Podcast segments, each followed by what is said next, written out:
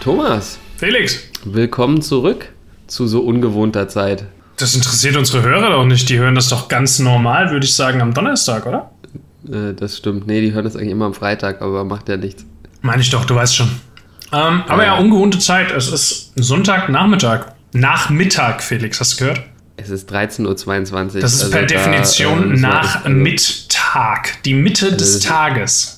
Das ist für mich höchstens Mittag. Ja? Aber Nachmittag geht bei mir so um 16 Uhr los. Ja?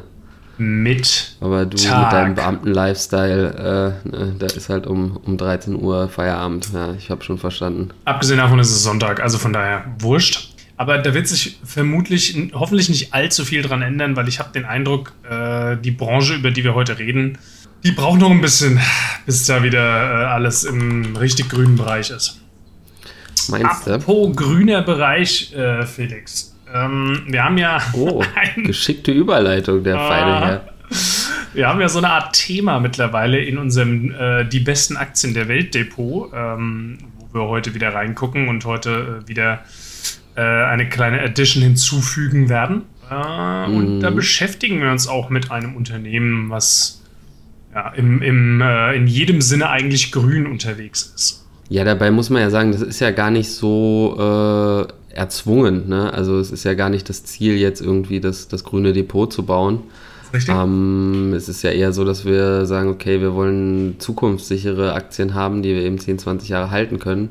Und da landen wir dann halt auch öfter mal eben bei nachhaltigen Unternehmen, ne? Also ja auch nicht nur, ja. Also ich glaube, unser brasilianischer Lebensmittelproduzent schreibt sich das zwar auch auf die Fahne, dass Nachhaltigkeit ein hohes Ziel ist, aber ich glaube, da ist noch nicht so viel. Ne? Und Taiwan Semiconductor hat man neulich das Thema, ne, dass die extrem viel Wasser verbrauchen. Also auch ihr CSU- und FDP-Wähler unter unseren Zuhörenden müssen jetzt nicht abschalten. Kommt ja auch auf eure Kosten, ja.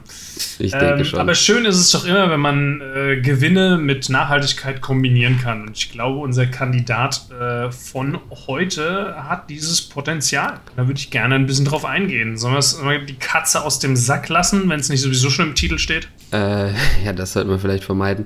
Na, auf jeden Fall, du hast das ja diesmal ausgesucht. Ja? Du hast die volle Verantwortung. Dass das geil wird. Ja. Ich habe es abgenickt, aber am Ende bist du natürlich schuld. Also von daher, the stage is yours, sagt man, glaube ich. Okay, also wie viele von euch wissen, ich bin großer Fan von Encavis, ja, und versuche die einfach permanent zu pumpen. Aber apropos Thomas, bevor du hier wieder was pumpst, gute Idee vom Pumpen. Absichern. Disclaimer, hau raus. Wie üblich hat niemand die Absicht, Anlageberatung zu machen. Wir machen keine Anlageberatung und wir fordern niemanden dazu auf, Aktien zu kaufen oder zu verkaufen. Wir geben nur unsere persönliche Meinung wieder. Alle Aktien können Angaben können komplett falsch sein, die Aktien übrigens auch. Bildet euch eure eigene Meinung. Ihr dürft dann aber auch eure Gewinne behalten, die Verluste natürlich auch. Jetzt sind wir safe und jetzt können wir pumpen. Also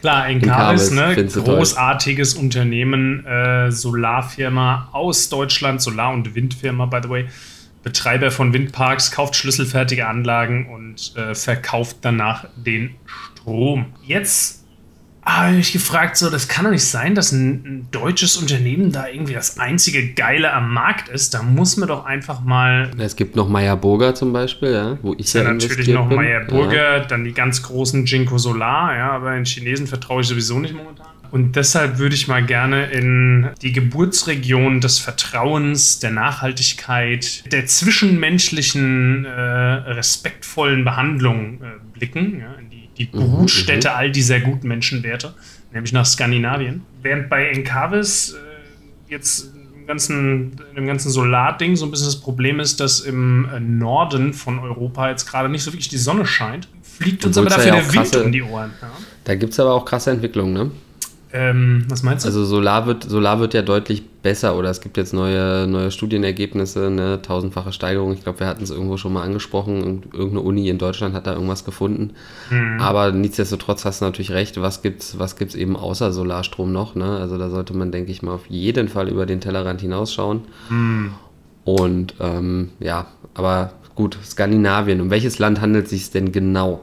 Dänemark, natürlich. Und zwar sollte man nicht nur über den Tellerrand hinausschauen, sondern auch über den Kontinentalrand, Felix. Und zwar schauen wir uns heute einen ganz großen Player im Bereich Offshore-Windanlagen an. Weltmarktführer, habe ich mir sogar sagen lassen. Weltmarktführer im Bereich Offshore-Windanlagen. Und jetzt spätestens wissen es alle, die sich ein bisschen mit diesem Thema auseinandersetzen. Es geht natürlich um, ich spreche es jetzt garantiert falsch aus, Dänen, bitte tretet mir nicht in die Eier, Ørsted, keine Ahnung, lass uns auf Ørsted einigen. Das heißt ja auch Smørrebrød, also von daher würde ich nur sagen, es heißt Ørsted.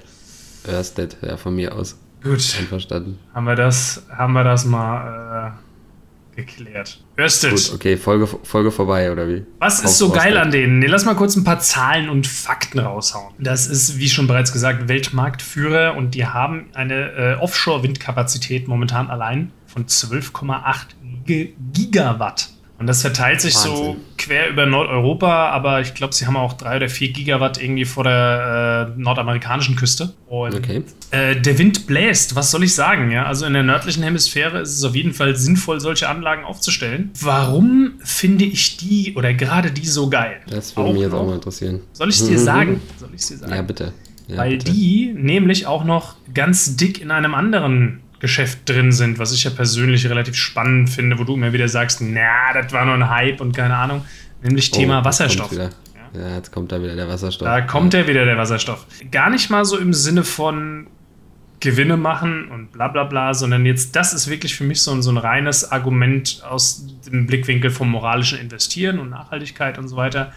Die Ørsted engagiert sich dafür, dass man wirklich grünen Wasserstoff lokal mit nachhaltiger Energie produzieren kann und kümmern sich auch darum, dass das infrastrukturell sinnvoll direkt irgendwie genutzt, gelagert, gespeichert oder sonst wie eingespeist wird. Okay.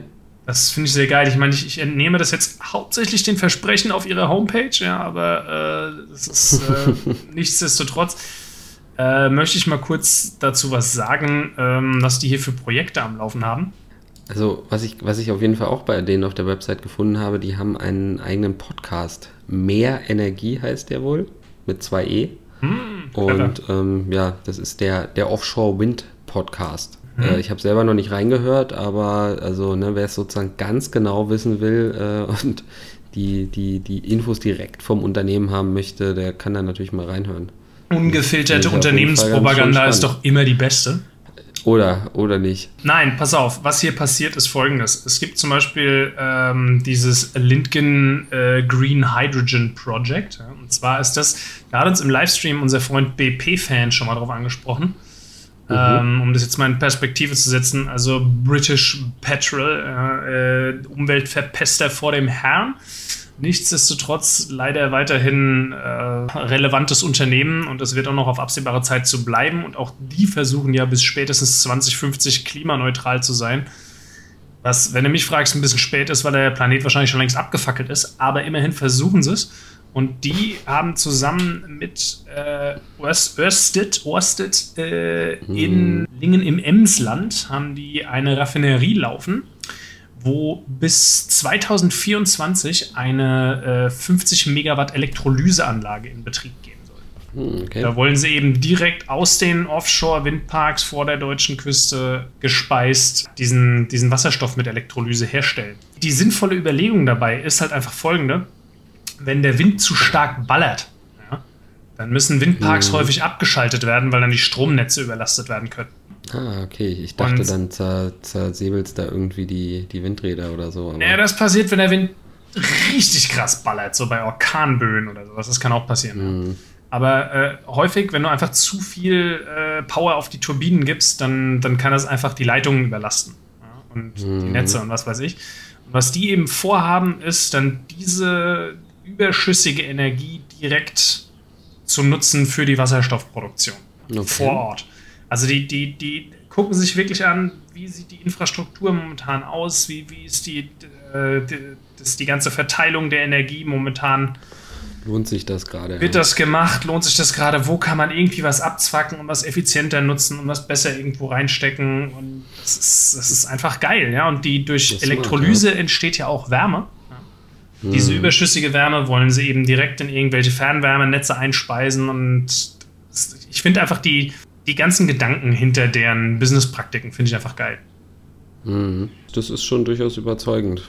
Deswegen gefällt mir der Laden. Wo ich so ein bisschen mal gegenhalten würde, ist, also je nachdem, wo man eben guckt, ne? Also das 20er KGV war so bei 26, jetzt aktuell sind wir so bei 35. Das ist natürlich für so einen Energiekonzern schon extrem hoch, ne? Also so, die sind ja eher so im niedrigen zweistelligen Bereich, wenn ich jetzt so E.ON, RWE und so mir angucke.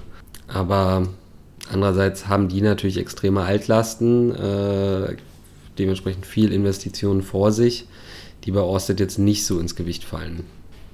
Naja, klar ist das für ein Energieunternehmen, scheint das natürlich erstmal recht teuer, ne? Aber wir haben ja, vielleicht mal, ich bin jetzt gerade im Trader Fox, kannst du ja auch mal sehen, dass die eine ziemlich krasse Kursentwicklung hingelegt haben in den letzten Jahren. Das stimmt, und ich glaube, das ist auch so das entscheidende Gegenargument, ne? Also dass sie zum einen halt eben nicht diese Altlasten haben und nicht ganz viel haben, was sie im Endeffekt irgendwo abwickeln müssen oder, naja, nicht so den hohen Innovationsdruck haben, und gleichzeitig hast du natürlich wirklich einen super Kurs im Endeffekt. Also ich glaube, die haben so um die 280% gemacht in den letzten 5 Jahren, mal je nachdem, wo man eben guckt. Und das sind natürlich Kursentwicklungen, die hast du eben bei einer RWE oder einer E.ON natürlich nicht, ne? Genau, das ist die eine Sache, und die andere ist, im Gegensatz zu zum Beispiel Encavis, die ja eigentlich nur schlüsselfertige Anlagen kaufen und betreiben, baut Ørsted die eben auch. Das heißt, die haben natürlich auch massive Investitionskosten. Das ist tatsächlich, glaube ich, das, wo das Geld hinfließt. Also was sie sozusagen investieren, ist sozusagen in Flächen, ja? Also in neue Flächen, wo sie dann eben neue Anlagen hochziehen können. Und abgesehen davon, ich meine auch gehört zu haben, dass sie auch für andere Solarparkbetreiber die Wartung übernehmen. Für andere Windparkbetreiber, Entschuldigung.